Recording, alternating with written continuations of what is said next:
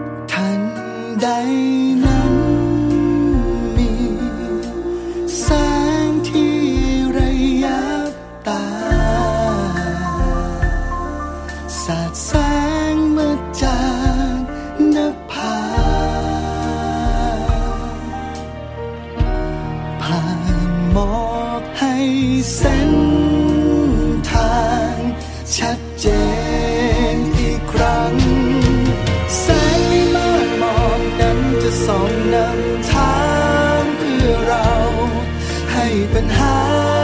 ทุเลาใน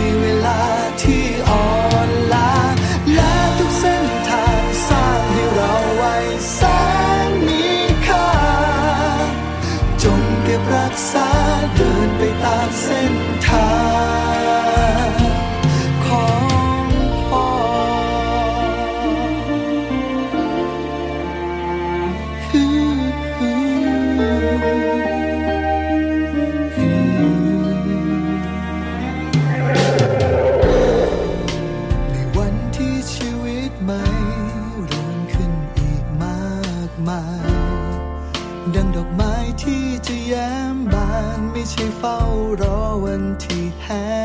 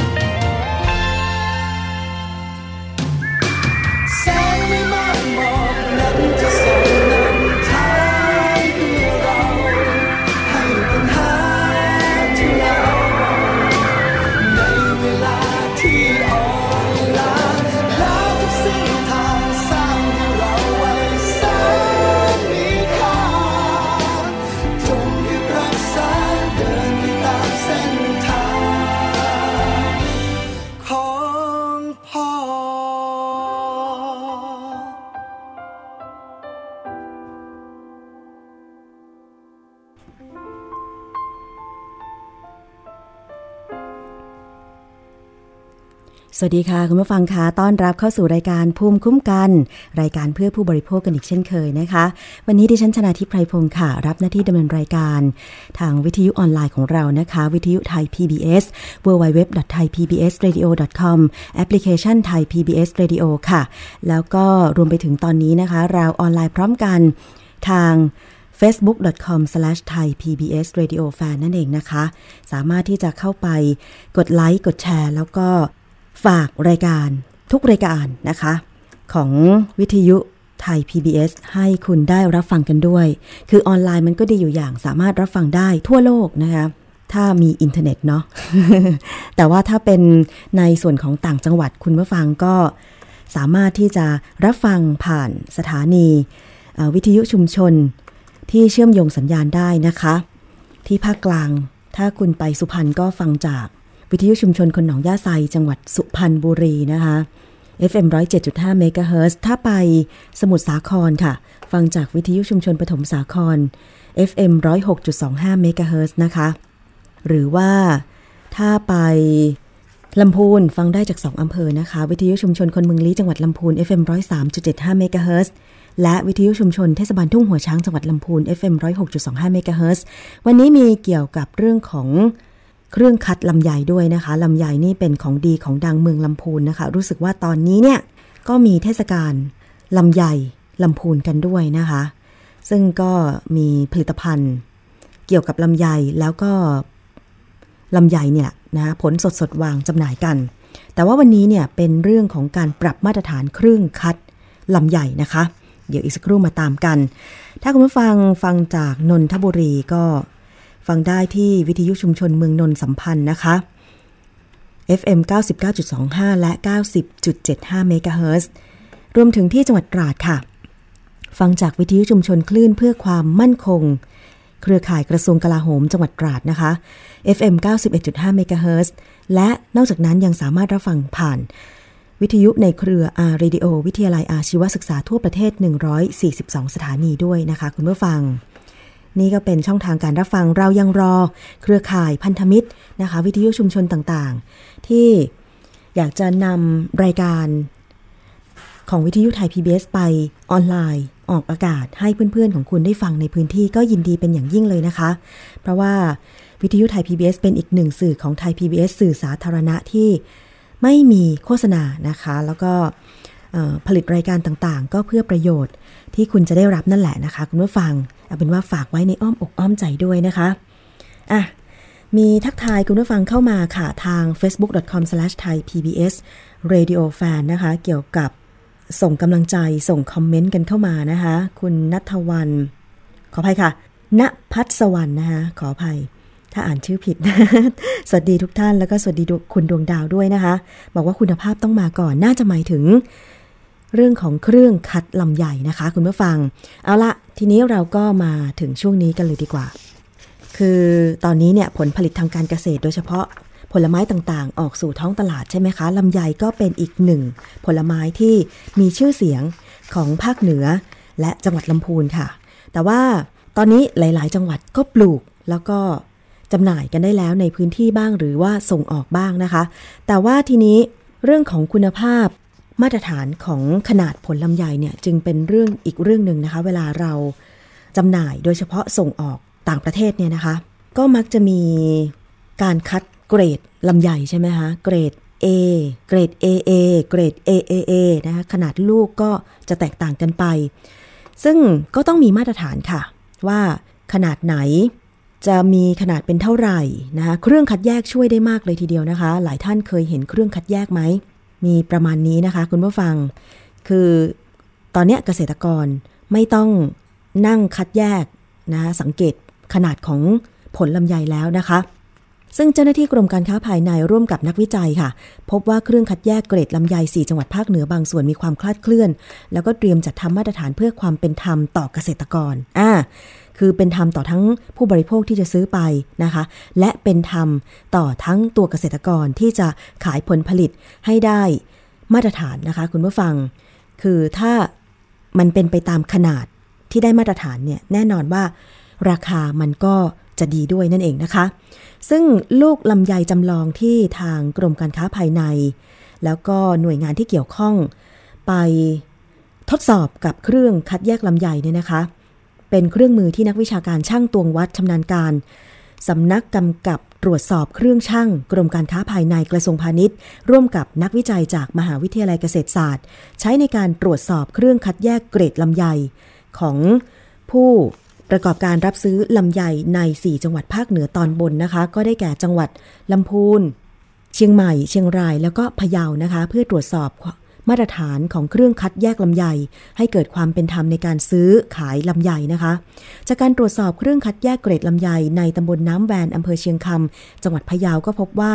บางเครื่องมีความคลาดเคลื่อนในการคัดแยกอยู่บ้างนะคะผลผลิตลำไยบางเกรดก็สามารถเข้าสู่การคัดที่ได้ผลดีกับเกษตรกรนะคะและบางส่วนก็เกิดผลเสียกับเกษตรกร แม้มีความคลาดเคลื่อนไม่มากนัก แต่ก็ได้แนะนำให้ผู้ประกอบการปรับปรุงแก้ไขนะคะ นางสาวพรทิพย์ม่วงมีนักวิชาการอิสระ ซึ่งเป็นหนึ่งในคณะทีมวิจัยจากมหาวิทยาลัยธรรมศาสตร์ค่ะ ระบุนะคะบอกว่าจากการตรวจสอบเครื่องคัดแยกเกรดลำไยพบว่าบางส่วน บางรุ่น มีความคลาดเคลื่อนในการตรวจวัดขนาดผลลำไย ซึ่งต้องทำการวิเคราะห์และศึกษาต่อไป เพื่อให้มีมาตรฐานเดียวกัน สร้างความเป็นธรรมในการซื้อขายลำไยแก่เกษตรกร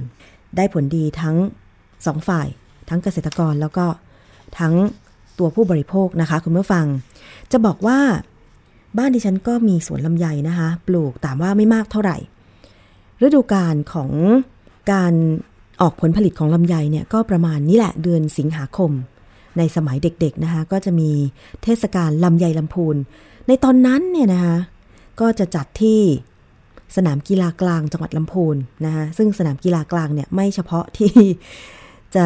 ใช้แข่งขันกีฬาเท่านั้นนะคะ นอก ฤดูกาลที่ไม่มีการแข่งขันกีฬาเนี่ยนะคะ ก็จะมีการนำงานต่างๆ ไปจัดในนั้นด้วยนะคะ ซึ่งก็ถือว่านี่แหละจะเป็นการใช้พื้นที่ที่ดีนะคะ งานลำไยเทศกาลลำไยลำพูนในสมัยนั้นเนี่ยมีประมาณ 3 วันนะคะ ในปีนี้ก็มี 3 วันเช่นเดียวกันนะคะในช่วงนี่แหละ ใครไปลำพูนก็สามารถแวะไปได้นะคะ นอกจากผลผลลำไยสดๆเนี่ย ก็จะมี ตอนนี้เขามีขนมเปี๊ยะลำไยแล้วนะคุณผู้ฟัง เดี๋ยวอีกสักครู่หนึ่งก็แล้วกันเดิฉันจะให้ดูภาพนะ เพื่อนดิฉันโพสต์ใน Facebook นะ แล้วก็นอกจากจะมีผลิตภัณฑ์จากลำไยที่ขึ้นชื่อ เช่นลำไยอบแห้งเนื้อสีทองแล้วเนี่ยนะคะ ก็มีขนมเปี๊ยะลำไย อืม เคยทานไหม ถ้าไม่เคยทานต้องไปทานนะ แต่คิดว่าถ้าไปเห็นผลิตภัณฑ์ จากลำไยที่ไหนก็น่าจะลองหาซื้อรับประทานนะคะ แล้วก็มีอะไรอีกล่ะ โอ้ย เยอะอะ แล้วก็ลำไยอบแห้งนะคะขนมเปี๊ยะลำไยสองอย่างละ แล้วนอกจากนั้นมีคุกกี้ลำไยด้วยคุณผู้ฟัง อ่าคุกกี้ลำไยดิฉันก็ยังไม่เคยทาน แล้วก็มีมะพร้าวอ่อน น้ำลำไยด้วยนะ มะพร้าวอ่อนคล้าย ๆกับ ฝานลูกมะพร้าวเป็นลูกนี่แหละนะคะ แล้วก็เอา เครื่องปรุงส่วนผสมต่างๆ ที่มีเนื้อลำไยอบแห้งเนี่ยผสมลงไปด้วยคล้ายๆ เป็นคองแคลงอะไรอย่างเงี้ยนะคะ แล้วก็ผสมเนื้อลำไยอบแห้งไป อันนี้ก็ถือว่าเป็นผลิตภัณฑ์อีกหนึ่งผลิตภัณฑ์จากลำไยนะคะ คุณผู้ฟัง ทีนี้อะใครชื่นชอบลำไยก็มีหลากหลายพันธุ์นะคะแต่พันธุ์ที่ดิฉันชอบที่สุดก็คือ พันธุ์สีชมพู ดิฉันมีนะที่สวนดิฉันเนี่ย มีประมาณสักสี่ต้น ปลูกไม่เยอะเนาะ เหมือนจะเยอะแต่ปลูกไม่เยอะนะคะ คุณผู้ฟังล่ะคะ ชอบทานลำไยหรือเปล่า ลองคอมเมนต์กันมานะคะ ที่ facebook.com/thaipbsradiofan สวัสดีคุณสุดหัวใจ คุณลูกแก้วอ้าแฟนประจำนะคะ แล้วก็คุณนิสนิสนะคะทุกท่านไม่ทราบไม่ทราบชอบทานลำไยหรือเปล่า ถ้าใครผ่านไปภาคเหนือจะไปเชียงใหม่ก็แวะลำพูนนิดนึงเนาะไปกราบนมัสการ พระธาตุธริพุนชัย แล้วก็ไปแวะเที่ยวเทศกาลลำไยลำพูนนะคะ ช่วงนี้ก็ยังมีกันอยู่ เรายังมีเรื่องอื่นๆที่จะนำเสนอกันอีกนะคะ เกี่ยวกับเรื่องของผู้บริโภค คุณผู้ฟังเคยมีปัญหาเกี่ยวกับผลิตภัณฑ์สุขภาพหรือเปล่า แล้วทีนี้เราจะร้องเรียนหรือให้หน่วยงานที่เกี่ยวข้องไปตรวจสอบได้ยังไง หน่วยงานรับเรื่องร้องเรียนปัญหาอาหารไม่ปลอดภัยก็มี อย่างเช่น เวลาเราไปซื้อสินค้าแล้วเราไปเจอ มีการปนเปื้อนอยู่ในสินค้านั้นเคยเกิดข่าวกันมาตลอดเลยทีเดียวนะคะ อันนี้ไม่ทราบจะร้องเรียนที่ไหน ไปซื้อของแล้วก็ปรากฏว่ามันเป็นสิ่งปนเปื้อนอยู่ข้างในเนี่ย สามารถที่จะร้องเรียนไปได้นะคะ ยังหน่วยงานอย่างเช่นสำนักงงานคณะกรรมการอาหารและยาสายด่วน 1556สำนักงงานสาธารณสุขจังหวัดทุกจังหวัดเลย มูลนิธิเพื่อผู้บริโภค สมาคมผู้บริโภคต่างๆ ซึ่งตอนนี้เนี่ย อย่างที่ขอนแก่นเขาก็มีสมาคมผู้บริโภคจังหวัดขอนแก่น ที่มหาสารคามก็มีที่สงขลาด้วยที่สตูล ที่เชียงใหม่นะคะ ก็มีสถาบันชุมชนเกษตรกรรมยั่งยืนจังหวัดเชียงใหม่ ที่พะเยาก็มีที่มูลนิธิพะเยาเพื่อการพัฒนาจังหวัดพะเยา สมุทรสงครามก็มีศูนย์พิทักษ์สิทธิ ผู้บริโภคจังหวัดสมุทรสงครามอะคุณผู้ฟัง อันนี้ก็เป็นหน่วยงานที่ รับเรื่องร้องเรียนผู้บริโภคอาจจะเป็นหน่วยงานของภาคประชาชนของภาคเอกชน แต่ว่าแน่นอนเมื่อ ได้รวบรวมข้อมูลที่เพียงพอแล้ว ก็จะนำไปสู่การตรวจสอบ หรือส่งเรื่องไปยังหน่วยงานที่เกี่ยวข้อง เพื่อเป็นปากเป็นเสียงให้กับประชาชนผู้บริโภค เพราะบางทีการที่อยู่ต่างจังหวัดและส่งเรื่องร้องเรียนมา ทางโทรศัพท์บ้าง ทางอีเมลบ้าง ทาง Facebook บ้าง ไปให้หน่วยงานในส่วนกลาง ที่ตั้งอยู่ในกรุงเทพมหานคร เช่นสำนักงานคณะกรรมการคุ้มครองผู้บริโภค หรือสคบนะคะหรือหน่วยงานอื่น เช่นสำนักงานกสทช ซึ่งคุ้มครองผู้บริโภคด้านโทรคมนาคมเนี่ยนะคะการที่จะต้องเดินทางมาให้ข้อมูลหรือพิสูจน์อะไรต่างๆ บางทีอาจจะเสียเวลาแล้วก็ยากลำบาก เพราะต้องเดินทางไกลแล้วก็มีค่าใช้จ่ายใช่ไหมคะ เพราะฉะนั้นถ้าอยู่ในต่างจังหวัดเนี่ย ถ้ามีหน่วยงาน ไม่ว่าจะเป็นเครือข่ายภาคประชาชน หรือสำนักงานสาธารณสุขจังหวัดหรือหน่วยงานอื่น รับเรื่องร้องเรียนในขั้นแรก แล้วก็ดำเนินการแทนผู้บริโภคก็น่าจะลดขั้นตอนแล้วก็ไม่ทำให้ผู้บริโภคนั้นเสียเวลา เพราะฉะนั้นก็เป็นอีกหนึ่งส่วนงานที่จะกระจายการทำงานคุ้มครองผู้บริโภคไปสู่ต่างจังหวัด และนอกจากนั้นก็คือการให้ข้อมูลข่าวสารผู้บริโภคในต่างจังหวัด ได้รับทราบ ข้อมูลตรงนี้แล้วก็ปกป้องสิทธิของตัวเองได้นั่นเองนะคะ คุณผู้ฟัง เอาละค่ะ ช่วงนี้เราพักฟังเพลงกันครู่หนึ่งก็แล้วกันนะคะ เดี๋ยวช่วงหน้าอ๋อคุณผู้ฟัง เราไปฟังในช่วงนี้ก่อนเลยดีกว่าค่ะ คิดก่อนเชื่อกับดรแก้วกังสดานอัมภัยนักพิษวิทยานะคะ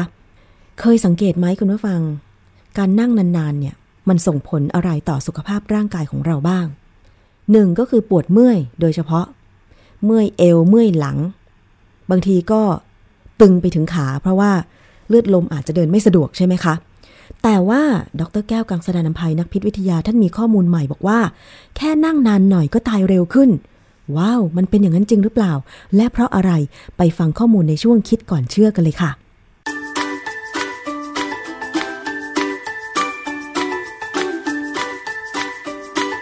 ช่วงคิดก่อนเชื่อ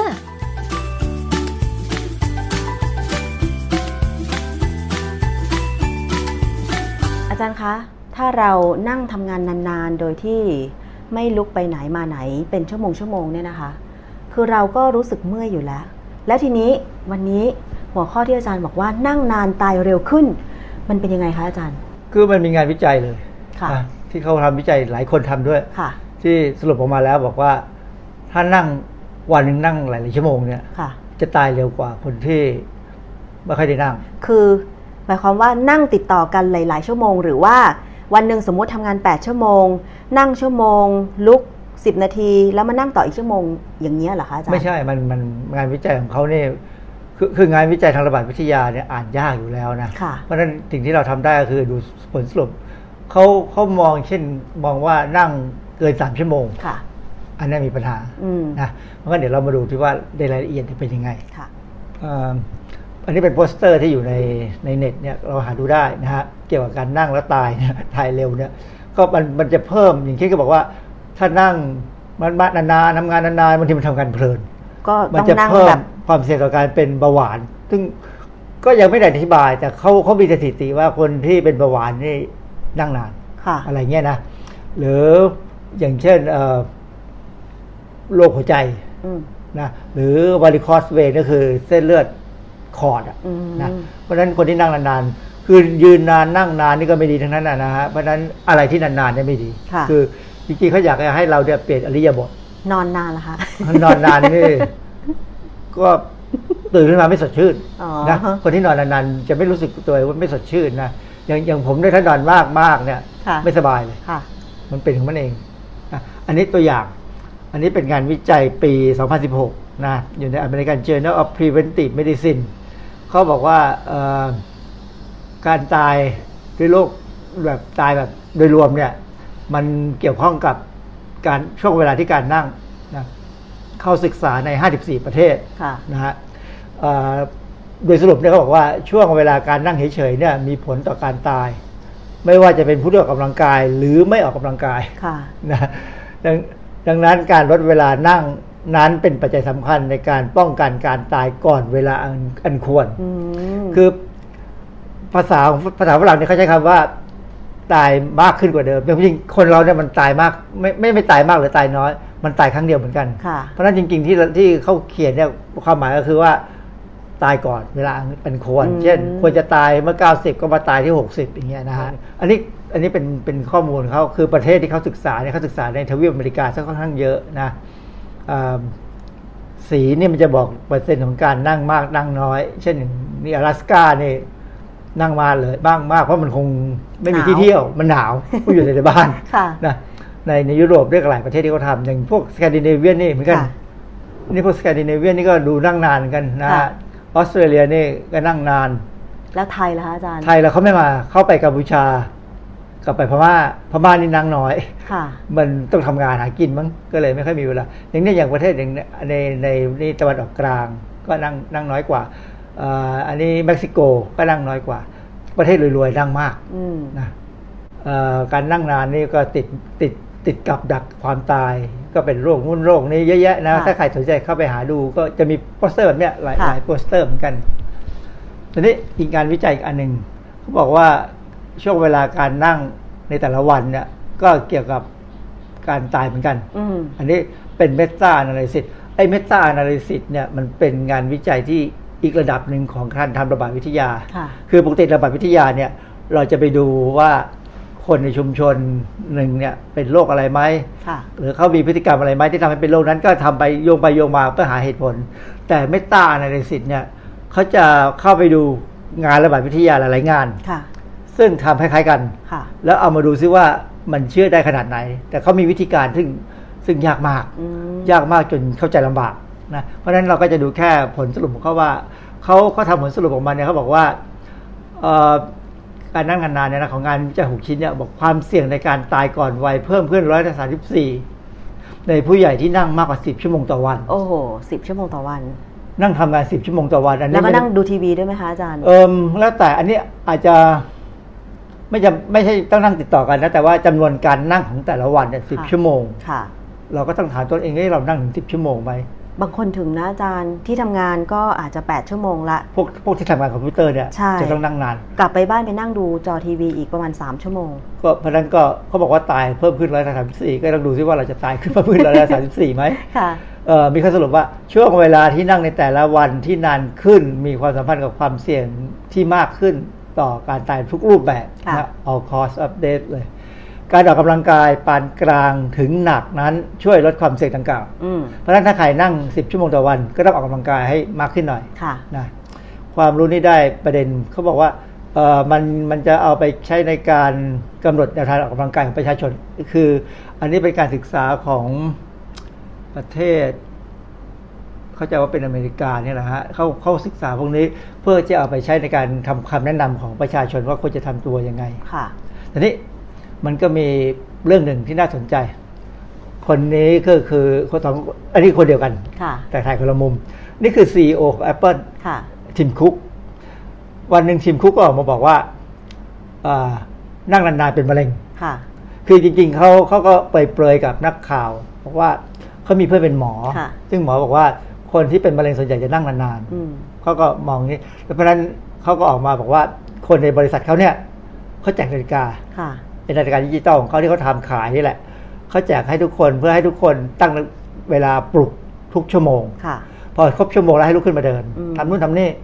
นะซึ่ง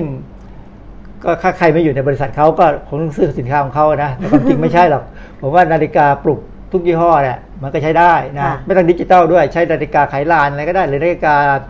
ไอ้ใช้ถ่านนี่แหละนะค่ะตั้งนะคือขออย่านั่งติดกับเก้าอี้นานเกินไปนะคือเมื่อก่อนที่ผมผมตั้งใจเคยเคยพยายามตั้งใจว่าสองชั่วโมงลุกค่ะก็ตอนนี้กลายเป็นหนึ่งชั่วโมงต้องลุกแล้วค่ะเวลาต้องใช้ทำหาทำทำทำงานคอมพิวเตอร์เพราะว่าเวลานั่งนานจริง ๆ แล้วเนี่ยมันไม่ใช่ไม่เมื่อยนะอาจารย์นี่ไงรูปนี้ไงเนื้อเมื่อยกลนอยู่เนี่ยเมื่อยยิ่งเอวต้องอยู่ในท่าแบบว่านั่ง ตัวตรงอย่างอาจารย์ตอนนี้ที่กำลังฮะเอ่อคลิกใช้เมาส์อยู่เมาส์ใช้อะไรนะใช่ท่ามันจะอยู่ท่าเดิม แล้วบางทีพอทำงานเสร็จรู้สึกว่าปวดนิ้วเลยอาจารย์ ก็เขาเรียกว่าออฟฟิศซินโดรมอืมเพราะฉะนั้นใช่อันนี้อันนี้เป็นสิ่งที่คือจริงๆมันก็เป็นเรื่องที่เรารู้พอสมควรแล้วนะค่ะแต่ว่าตอนนี้เขาก็ออกมาขายของ ซึ่งมองวิกฤตที่เป็นโอกาสขายของได้เอิ่มอันนี้อันนี้เป็นเรื่องวิชาการแล้ว สถาบันมะเร็งแห่งชาติของอเมริกาเลย ระบุว่าอัตราการตายเนื่องจากมะเร็งประชากรเนี่ยนะมะเร็งทั่วๆไปเนี่ยร้อยหกสิบสี่คนต่อแสนอืมแต่ว่ามีข่าวต่อมาบอกว่าเอ่อการนั่งนานๆเนี่ยทำให้คนตายด้วยอัตรา370คนต่อแสน ซึ่งมากกว่ามะเร็งค่ะนั่งก็ทำให้ตายมากกว่ามะเร็งอีกเพราะฉะนั้นเอ่อคนที่พูดนี่คือทิมคุก บอกให้แนะนำให้ซื้อนาฬิกาดิจิตอลของเขาด้วยแหละนะก็เรือนละ400เหรียญ ผมอืมผมว่าไม่ต้องอะไรไปซื้อนาฬิกาปลุกธรรมดา3 400 ก็ได้ ตั้งไว้นะที่โต๊ะทำงานเออพอเริ่มทำงานก็ตั้งเวลาเลยค่ะหรือมันมีนาฬิกาที่ใช้สำหรับทำอาหารในครัวอ๋อไอ้นั่นก็หมุนเป็นชั่วโมงค่ะแล้วมันก็กรีงทุกครั้งค่ะก็ไอ้นั้นก็น่าสนใจนะฮะ ก็เรือนละสามสิบร้อยเหมือนกันมีขายฮะค่ะอันนี้ผมก็ไปเจอ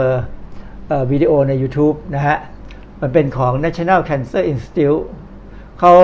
เขาก็พูดถึงเรื่องว่าการนั่งนานๆเนี่ยทำให้เสี่ยงกับการเป็นมะเร็งถึง 9 ชนิดนะ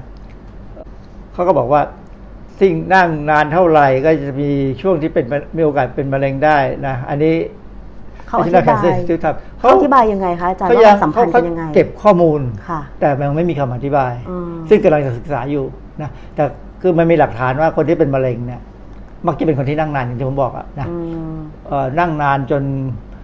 มันคงเครียดด้วยค่ะพอเครียดเสร็จเนี่ยระบบฮอร์โมนก็จะเปลี่ยนค่ะฮอร์โมนนี่สัมพันธ์กับมะเร็งฮอร์โมนนี่สัมพันธ์เกี่ยวกับความเอ่อถูกต้องของการที่ดีเอจะแบ่งตัวอ๋ออย่าลืมว่าร่างกายเราเนี่ยมีการแบ่งตัวของ DNA ของเซลล์เนี่ยประจำตลอดเวลาค่ะเพื่อจะเปลี่ยนเซลล์ผลัดเซลล์นะเอ่ออย่างน้อยวันก็เจ็ดเขาบอกว่ามันจะมีเซลล์ที่ผิดปกติในประมาณเจ็ดแปดพันเซลล์ค่ะซึ่งจะผิดปกติค่ะซึ่งมันอาจจะถูกถูกควบคุมด้วยฮอร์โมนที่อ๋อเกิดจากความเครียด นะแต่ว่าถ้าร่างกายแข็งแรงเนี่ยจะทำลายเซลล์พวกนี้ได้อ๋อเพราะฉะนั้นภูมิต้านทานสำคัญมากค่ะนะถึงบอกว่าให้พยายามมีภูมิต้านทานที่แข็งแรงเอาไว้อืมอันนี้ก็ในในวิดีโอเนี่ยก็จะบอกว่าผู้หญิงเนี่ยส่วนใหญ่ถ้าเป็น post menopausal เนี่ยก็คือหมดประจำเดือนแล้วเนี่ย ถ้านั่งนานๆเนี่ยความเสี่ยงกับมะเร็งเต้านมมะเร็งเอ่อลำไส้ใหญ่กับผนังมดลูกค่ะนี่เป็นอย่างนั้นเป็นสามอย่างเนี่ยที่จะถ้านั่งนานๆเนี่ยจะเสี่ยง เพราะฉะนั้น คนที่อายุเกินห้าสิบไปแล้ว เริ่มหมดประจำเดือนแล้ว ก็ต้องพยายามทำตัวให้เป็นประโยชน์ พยายามการบ้านถูบ้านอืมทำกับข้าวให้ลูกหลานกินแล้วกันมั้งได้จะไม่ขยับนั่งตัวฮะได้ขยับตัว ในวิดีโอเนี่ยตัวหนึ่งเขาบอกว่าเอ่อเพราะฉะนั้น moderate activity แปลความว่าออกกำลังกายเช่นเดินเร็วๆอืมในแต่ละวันเนี่ยนะก็จะช่วยได้ แต่สุดท้ายเขาบอกว่า anything that is not sitting is good คืออย่าให้ได้นั่ง ให้เลยลุกไปทำมาหาท่านนู้นทำนี่ซักผ้าตากผ้า คือจริง ๆ ในหลัเดี๋ยวกก็การมีคนมาบ่นอีกว่าเนี่ยทำงานทั้งวันไม่ได้นั่งเลยเมื่อยขาอย่างเงี้ยป่ะคะอาจารย์เอ่อเมื่อยขาก็นวด ก็เท่านั้นเองออกกำลังกายผมตีแบดนี่ก็นวดก็ก็เมื่อยขาก็นวดค่ะ คือผมเคยคุยกับลูกศิษย์นะเขาบอกเออจะทำยังไง เราถึงจะอยู่ได้นานๆไม่ต้องมีปัญหาเรื่องนั่งนานค่ะผมก็บอกว่า อย่ามีลูกอย่าอย่ามีคนใช้อืมอย่ามีคนรับใช้ค่ะไม่ใช่คนใช้ อย่ามีคนรับใช้และให้เราเป็นคนถูกใช้อืมเราใช้เราตัวเราเองอืมเอ่อทำกับข้าวซื้อกับข้าวอะไรไปเองทำเองหมดค่ะอย่าให้มีคนทำให้เรา ปัจจุบันเนี่ยจะสังเกตว่าตามหมู่บ้านอย่างเช่นหมู่บ้านผมเนี่ยนะค่ะเริ่มมีคนเกษียณแล้วค่ะบางคนเขาก็ใช้วิธีให้วินมอเตอร์ไซค์ ไปซื้อกับข้าวให้ อ๋อ สั่ง Delivery บ้าง เลยกลายเป็นเป็นเป็นอาชีพแล้วนะตอนนี้เริ่มร้านมีการใช้ออนไลน์ก็เออมีอะไรนะไลน์แมนส่งของ ซึ่งอันนี้แหละมันทำให้คนนั่งนานอืมเพราะฉะนั้นก็เสี่ยงแล้ว คนที่ทำอย่างนี้ก็เริ่มเสี่ยงแล้ว เพราะฉะนั้นจริงๆ เนี่ยเดินออกไปนอกหมู่บ้าน หาซื้อของกินแถวนั้นก็ได้ ถ้ามันค่ะมีขายนะอ๋อขยับแข้งขยับขาบ้างอย่างนั้นไปเถอะช้อปปิ้งบ้างก็ยังดีนะมากดีกว่าที่จะ ไปแค่ซื้อแล้วมานั่งกินค่ะช้อปปิ้งก่อนแล้วมานั่งทำมายืนทำค่ะนะแล้วก็จะได้ให้จำนวนวันจำนวนเวลาที่นั่งในวันเนี่ยอย่าให้เกินสามชั่วโมงค่ะ ก็อาจเราอาจจะอยู่ได้นานขึ้นอืม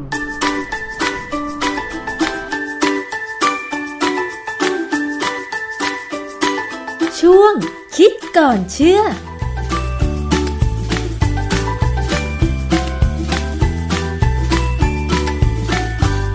เพราะฉะนั้นใครที่ต้องนั่งนานๆ เช่นทำงานออฟฟิศนะคะ ลุกไปไหนไม่ได้ ลุกไปก็โดนเหล่อะไรอย่างเงี้ย คือก็ต้องพยายามที่จะขยับแข้งขยับขาด้วยนะคะ ต้องบอกที่ทำงาน อาจจะเป็นกฎร่วมกันก็ได้ว่า ถ้านั่งทำงานเกินหนึ่งชั่วโมงขอ ลุก เดินไปห้องน้ำก็ได้ ไปชงอะไรดื่มก็ได้ หรือว่าเดินไปส่งเอกสารก็ยังดีนะ คือตอนนี้เนี่ย เข้าใจแหละว่าหลายออฟฟิศมันต้องมีนโยบายเกี่ยวกับการประหยัดกระดาษประหยัดหมึกพิมพ์ ประหยัดหลายอย่างด้วยการนำระบบออนไลน์มาใช้ ซึ่งก็ดีค่ะ แต่ว่ามันก็ส่งผลเสียตรงที่ว่า อยู่ที่โต๊ะทำงานก็สามารถส่งข้อมูลกันได้ทำให้คนก็นั่งแช่นะคะไม่ใช่ตุ้งแช่นะ นั่งแช่ นั่งแช่ คนละเรื่องกันอะก็เอาเป็นว่าต้องขยับแข้งขยับขา อย่านั่งติดต่อกัน เหมือนข้อมูลที่ดรแก้วกังสดานอัมภัย นักพิษวิทยาท่านบอกไปนะคะ เป็นข้อมูลที่ได้มีการค้นพบแล้วก็วิจัยกันจริง ๆ ว่าเนี่ยมันส่งผลกระทบต่อสุขภาพร่างกายของคนเรานะคะ แต่สำหรับท่านที่ต้องยืน ยืนนานก็ไม่ดี อย่างเช่นแม่ค้าอะไรต่างๆเนี่ยนะคะ ก็อาจจะต้องนั่งบ้าง หรือว่าอาศัยการนวด แล้วก็ถ้าใครนั่งนานก็ต้องออกกำลังกายให้หนัก ออกกำลังกายให้หนักหมายถึงว่าออกต่อเนื่อง เช่น ออกกำลังกายตามสภาพร่างกายของคนเรา อายุไม่มากก็อาจจะวิ่งจ็อกกิ้งหรือเต้นได้หรือไปโยคะได้นะคะแต่ว่าพออายุมากหน่อย อาจจะต้องลดแรงที่จะใช้อาจจะออกเบาๆ แต่ว่าขอให้มันต่อเนื่อง พอเหงื่อชุ่มๆ อะไรอย่างเงี้ยนะคะ ก็ก็อยู่ที่สภาพร่างกายของแต่ละท่าน อย่าหักโหมจนเกินไป แต่ว่าที่แน่ ๆ ถ้าสมมติว่ามีลูกมีหลานหรือว่ามี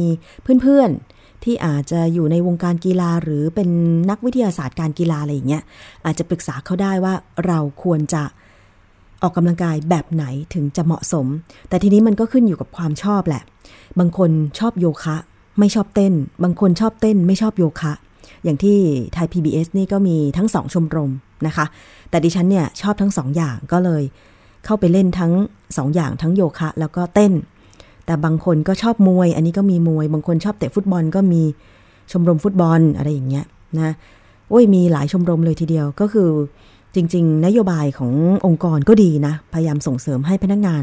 ได้ออกกำลังกาย เพราะคิดว่าเอ๊ะถ้าพนักงานนั่งออฟฟิศนั่งทำงานกันมานานๆยืนนานๆเนี่ยก็อาจจะส่งผลเสียแบบนี้ก็ได้ ก็เลยเเกิดชมรม ออกกำลังกายต่างๆขึ้นมานะคะ อันนี้ก็ถือว่าถ้าออฟฟิศไหนจะนำไปใช้ก็ดี ถ้ามีพื้นที่มีสถานที่เพียงพอ ได้ข่าวว่าตามโรงพยาบาลต่างๆ เพื่อนดิฉันก็ทำงานอยู่โรงพยาบาล ก็บอกว่าที่โรงพยาบาลก็มีการจัดตั้งชมรมแบบนี้เหมือนกัน มีห้องฟิตเนสนะคะเมื่อก่อนก็ไม่ค่อยได้สนใจจนกระทั่งมาระยะหนึ่งทำงานได้หลายปีดีดัก จากร่างกายที่มันเคย สดชื่น เรียนจบใหม่ๆ สดชื่นสดชื่นนะคะปรากฏว่านานเข้านานเข้าโอ้เส้นแข้งขายึดไปหมดเลย นั่งก็หลังแข็งไปหมดเลย ตอนนี้ก็เริ่มหันมาเล่นโยคะที่ออฟฟิศจัดขึ้นอะไรอย่างเงี้ยมันก็ถือว่าดีไม่น้อยเลยทีเดียวนะคะสำหรับท่านที่อยู่ต่างจังหวัดทำยังไงดีล่ะ บางท่านอาจจะใช้แรงอยู่แล้วเนาะเป็นเกษตรกรบ้าง เป็นพนักงานรับจ้างทั่วไปอะไรอย่างเงี้ยอาจจะต้องใช้แรงอยู่แล้ว อันนี้ก็คืออาจจะไม่ได้มีปัญหาเรื่องการขยับร่างกาย อาจจะต้องการพักมากกว่า อันนี้ก็สลับกันนะคะแต่ว่าท่านที่นั่งโต๊ะทำงานนั่งนานๆ แม้แต่ในโรงงานสถานประกอบการต่างๆ บางทีต้องยืน ยืนตรงสายพานผลิตสินค้าอย่างเงี้ย เออ จริง ๆ ทางโรงงานก็น่าจะมีชมรมให้พนักงงานได้ผ่อนคลาย ยืดเส้นยืดสายนะคะ เป็นการสร้างเสริมสุขภาพที่ดีให้กับพนักงานจะได้ไม่มี ผลกระทบที่ตามมาอย่างเช่น สุขภาพร่างกายอ่อนแอ เจ็บป่วยไม่สบาย ซึ่งอาจจะส่งผลต่อคุณภาพการทำงานก็เป็นได้นะคะ คุณผู้ฟัง อะ อันนี้เอามาฝากกัน ติดตามรับฟังได้ช่วงคิดก่อนเชื่อ กับดรแก้วกังสดานอัมภัยนักพิษวิทยา ซึ่งจะมาพูดคุยในหลักการของวิทยาศาสตร์ล้วนๆ ไม่มีความเชื่อเจือปน เพราะว่าเราบอกคุณผู้ฟังเสมอๆว่า คิดก่อนเชื่อ แชร์ข้อมูล อะไรไปก็ต้องเป็นข้อมูลที่ถูกต้อง ได้รับข้อมูลที่ถูกส่งต่อแชร์กันมา อย่าเพิ่งแชร์ต่อ หาข้อมูลก่อน ถ้าไม่จริงนะคะก็หยุดแชร์ อย่าให้มันเป็นกระแสปากต่อปากหรือไวรัลเนี่ยที่สร้างความเข้าใจผิดให้เพื่อนๆของเราเลยนะคะ ตอนนี้อินเทอร์เน็ตมันส่งผลกับชีวิตของเรา คือมีอิทธิพลกับชีวิตของเราอะบางทีข่าวลือข่าวลวง ข้อมูลไม่จริงอะไรอย่างเงี้ยข้อมูลเท็จ โหถูกส่งต่อแพร่กระจายกันทั้งไลน์ทั้ง Facebook ทั้ง Instagram นะคะทั้ง Twitter อันนี้ไม่ดีไม่ดีนะคะ สิ่งที่เผยแพร่ก็ควรจะเป็นข้อมูลข้อเท็จจริงจริง ๆ นะคะ ถ้ามีการพิสูจน์ทางวิทยาศาสตร์ด้วยก็จะดีไม่น้อยเลยทีเดียวค่ะคุณผู้ฟัง เอาละค่ะ ตอนนี้มีอีกเรื่องหนึ่งที่มีความเป็นห่วงเป็นใยต่อสุขภาพ ของประชาชนผู้ประกอบการผลิตไหม ที่อำเภอชนบทจังหวัดขอนแก่นนะคะ คือการผลิตเส้นไหมแล้วก็นำมาทำเป็นเครื่องนุ่งห่มเนี่ยก็ต้องมีสีสันที่สวยงามใช่ไหมคะ ทีนี้มันก็ต้องมีการใช้สี ย้อม เส้นไหมเหล่านั้นเป็นสีต่างๆ แต่ว่าการใช้สารเคมี จากสีย้อมผ้าไหมเนี่ยนะคะ สารเคมีจากสีย้อมผ้าไหมตอนเนี้ยมันเป็นปัญหาที่ส่งผลกระทบ เห็นผลแล้ว กับผู้ผลิตเส้นไหม มีรายงานจากผู้สื่อข่าวไทย PBS ศูนย์ภาคอีสาน มานำเสนอคุณผู้ฟังค่ะ มีชาวบ้านในอำเภอชนบทจังหวัดขอนแก่น ที่ทำอาชีพผลิตเส้นไหมทำผ้าไหมเนี่ยนะคะ บางคนสัมผัส สารเคมีสีย้อมผ้าไหมเนี่ยเป็นเวลานาน มีอาการแพ้รุนแรง จนต้องหยุดย้อมสีไหมเพื่อลดความเสี่ยงในการเกิดโรคเลยก็มี ไปฟังรายงานชิ้นนี้กันค่ะ พี่กุลเอกะชาวบ้านตำบลศรีบุญเรืองอำเภอชนบทจังหวัดขอนแก่น ยังคงเก็บหม้อต้มและอุปกรณ์สำหรับย้อมสีผ้าไหมไว้เช่นเดิม แม้เธอจะเลิกย้อมผ้าไหมด้วยตนเองมานานกว่า 10 ปี หลังจากป่วยด้วยโรคแพ้สารเคมีอย่างรุนแรง แต่ก็ยังไม่ทิ้งอาชีพผลิตผ้าไหม เนื่องจากเธอบอกว่าเป็นอาชีพหลัก และทำสืบทอดมาจากบรรพบุรุษเก้าปีแม่ก็ให้เริ่มทำแล้วทำแล้วก็สารเคมี มันก็คุกคีอยู่อย่างนี้อะค่ะ แต่แต่พอมามีสามีมีอะไร ไปหาหมอหมอก็บอกว่า ผมร่วงทำไมผมร่วงจังเลยเขาก็บอกว่าเป็นที่สารเคมี สารเคมีทำอย่างเดียว คุณทำอะไรอยู่ที่บ้าน หมอก็ถามว่าอย่างนี้ ก็ย้อมหมีย้อมไหมนี่แหละ นั่นแหละก็คือผลกระทบก็คือสารเคมีโดยตรงเขาบอกว่าอย่างนี้ ถึงจะปิดจมูกปิดอะไร มันก็เข้าได้เหมือนเดิม ไม่แตกต่างจากชาวบ้านที่นี่อีกหลายคนเลิกย้อมสีผ้าไหมด้วยตนเอง และหันมาจ้างผู้ที่รับจ้างย้อมไหมแทน เพื่อหลีกเลี่ยงการสัมผัสกับสารเคมีจากสีย้อมผ้า อันนบพุ่มพวงหรือที่ชาวบ้านมักเรียกว่าหน่วยกล้าตาย คือหนึ่งในผู้รับจ้างย้อมสีไหมเป็นอาชีพหลักมานานกว่า 30 ปีย้อมยากแน่นกกระเจ้าไม่หายอันนบเล่าว่า แต่ละวันจะมีชาวบ้านและผู้ประกอบการผ้าไหมมาจ้างย้อมสีผ้าไม่ต่ำกว่าวันละสิบราย โดยก่อนหน้านี้รับจ้างย้อมสีไหมกับภรรยา แต่เธอเสียชีวิตแล้วด้วยโรคที่เกี่ยวข้องกับระบบทางเดินหายใจ ซึ่งเขาเชื่อว่าสาเหตุส่วนหนึ่งมาจากผลกระทบจากสารเคมี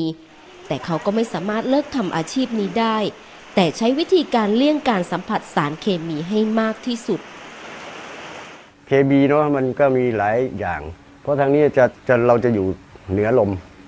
เราจะมีพัดลมเป่าตลอดนะเป่าหนี้ออกตลอด แล้วเราจะทำงานเราจะอยู่เหนือลม เราจะไม่อยู่ใต้ลมคือจะไปโดนไอโดนอะไรเนี่ยนะเราก็คุมให้ดีหน่อยมิชิดทั้งนิดปัญหาผลกระทบจากสารเคมีตกค้างจากการย้อมไหมในพื้นที่อำเภอชนบท เคยถูกหยิบยกมาเป็นประเด็นสำคัญของคนในพื้นที่เมื่อ 5 ปีก่อน ซึ่งนอกจากผลกระทบโดยตรงยังพบว่าชาวบ้านในพื้นที่ส่วนใหญ่ จะไม่นิยมนำสัตว์น้ำในหนองกองแก้ว ซึ่งเป็นหนองน้ำสาธารณะมารับประทาน เนื่องจากเชื่อว่ามีสารเคมีตกค้างจำนวนมาก จากการทิ้งน้ำที่ใช้ย้อมสีลงในท่อระบายน้ำโดยตรง โดยไม่ผ่านกระบวนการบำบัดโอ้ น่าเห็นใจมากเลยนะคะคุณผู้ฟังสำหรับผู้ประกอบการผลิต เส้นไหมที่อำเภอชนบทจังหวัดขอนแก่นนะคะ ที่ฟังจากรายงาน เสียงจากรายงานนะคะก็คือคุณอันนบพุ่มพวง ผู้รับจ้างย้อมสีไหมอำเภอชนบทจังหวัดขอนแก่นนะคะ แล้วก็คุณพิกุลเอกะ ก็เป็นอีกหนึ่งคนที่เคยทำอาชีพ เกี่ยวกับผ้าไหมแล้วก็ต้องหยุดย้อมสีผ้าไหมไป เพราะว่าตัวเองได้รับผลกระทบจากสารเคมี ในสีย้อมผ้าไหมไปนะคะ แล้วก็นอกจากนั้นก็คือเรื่องของสิ่งแวดล้อม คือเวลาย้อมผ้าเนี่ยก็ต้องมี น้ำที่เหลือจากการย้อมผ้า ลงสู่แหล่งน้ำสาธารณะใช่ไหมคะ ซึ่งถ้าหากบำบัดไม่ดีเนี่ย แน่นอนแหล่งน้ำสาธารณะที่เราต้องกินต้องใช้ต้องอยู่กับมันทุกวันนี่แหละ ก็จะได้รับผลกระทบนะคะ คืออันนี้น่าจะเป็น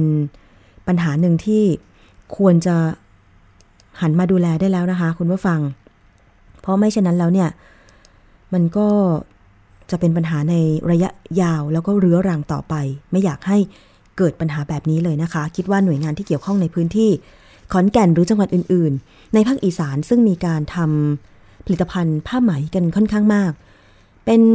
ภูมิปัญญาของชาวไทย มานานแล้วแล้วผ้าไหมก็คุณภาพดี เป็นสิ่งที่มีชื่อเสียงไปทั่วโลกนะคะ แต่ว่าในปัจจุบันเนี้ยอาจจะ ไม่ได้มีการระมัดระวังที่เพียงพอหรือข้อมูลเกี่ยวกับเรื่องของสารเคมีสีย้อมผ้าเนี่ยใช้กันมากซะจนลืมนึกไปว่าในสมัยก่อน อาจจะมีการใช้สีธรรมชาติในการย้อมผ้าไหม ซึ่งราคาตอนนี้คุณผู้ฟังใครที่เป็นแฟนผ้าไหมตัวยงก็คงพอทราบว่า ถ้าเป็นผ้าไหมผ้าธรรมชาติที่ใช้สีธรรมชาติย้อม เช่น สีจากเปลือกไม้ สีจากผลไม้ สีจากใบไม้เนี่ย ราคาค่อนข้างสูง เพราะว่าขั้นตอนการทำแล้วก็วัตถุดิบธรรมชาติต่างๆ เนี่ยหาได้ยาก ขั้นตอนก็เลยยากไปด้วย ใช้เวลานานในการย้อมสีผ้าจากธรรมชาติ ราคาก็เลยสูงตาม แต่ว่าถ้าเป็นสีเคมีเนี่ยก็เป็นสีที่อาจจะมีราคาถูกลงมาหน่อย ไม่ได้แพงมากอะไรอย่างเงี้ยนะคะ ก็เลย ก็เลยมีคนนิยมใช้ทั้งผู้ประกอบการ แล้วก็สีมันก็สีจัดดีอะไรประมาณนี้นะคะแดงเป็นแดง เขียวเป็นเขียวอะไรอย่างเงี้ยก็เลยทำให้มีผลกระทบที่ตามมา เพราะฉะนั้นเนี่ยคือบางทีมันก็ใช้ได้นะสารเคมี แต่ว่าจะบำบัดอย่างไรหลังการใช้ ก่อนจะสู่ธรรมชาติแล้วก็ป้องกันระมัดระวังอย่างไร เพื่อไม่ให้ผู้ใช้สีเคมีจากการย้อมผ้าเนี่ยนะคะ มีอาการแพ้ ส่งผลกระทบที่ตามมา เพราะว่า ดรแก้วกังสดานนภัยก็เคยพูดเกี่ยวกับเรื่องของสารเคมี ไปแล้วบ้างบางส่วนที่มันอาจจะมาในรูปแบบต่างๆ แล้วทางดิฉันเองก็เคยนำเสนออย่างเช่นสีย้อมผมอย่างเงี้ย มีข้อมูลจากกระทรวงสาธารณาสุขบอกว่ามีคำแนะนำว่าถ้าใครจะทำสีผมย้อมผมต่างๆเนี่ยไม่ควรเกินละปี ไม่ควรเกินปีละ 9 ครั้ง เพราะอะไร เพราะว่าสีย้อมผมมันก็มีสารเคมี ถึงแม้ว่าจะ ได้รับอนุญาตให้ผลิตเป็นสีย้อมผมก็ตาม แต่ว่าถ้าเกิดเราชะล้างเราสะออกไปไม่หมด หรือมันมีการตกค้างอยู่ในหนังศีรษะของเรา แล้วมันซึมสู่ร่างกายของเราเนี่ยในระยะยาวก็จะได้รับผลกระทบ ตามมาไม่อย่างใดก็อย่างหนึ่ง อย่างเช่นมะเร็ง อะไรอย่างเงี้ยเพราะสารเคมีต่างๆ มันส่วนมากมันก็ก่อให้เกิดมะเร็งอยู่แล้วอะไรอย่างเงี้ยนะคะ คุณผู้ฟังอันนี้ก็ฝากกันไว้ด้วยค่ะ มาถึงช่วงท้ายของรายการวันนี้ นี่มีภาพผลิตภัณฑ์ลำไย อันนี้เป็นภาพนะคะจากเพื่อนดิฉันเอง คุณวรรณพรนะคะ ที่โพสต์ใน Facebook บอกว่าเทศกาลลำไยลำพูนปีนี้ค่ะ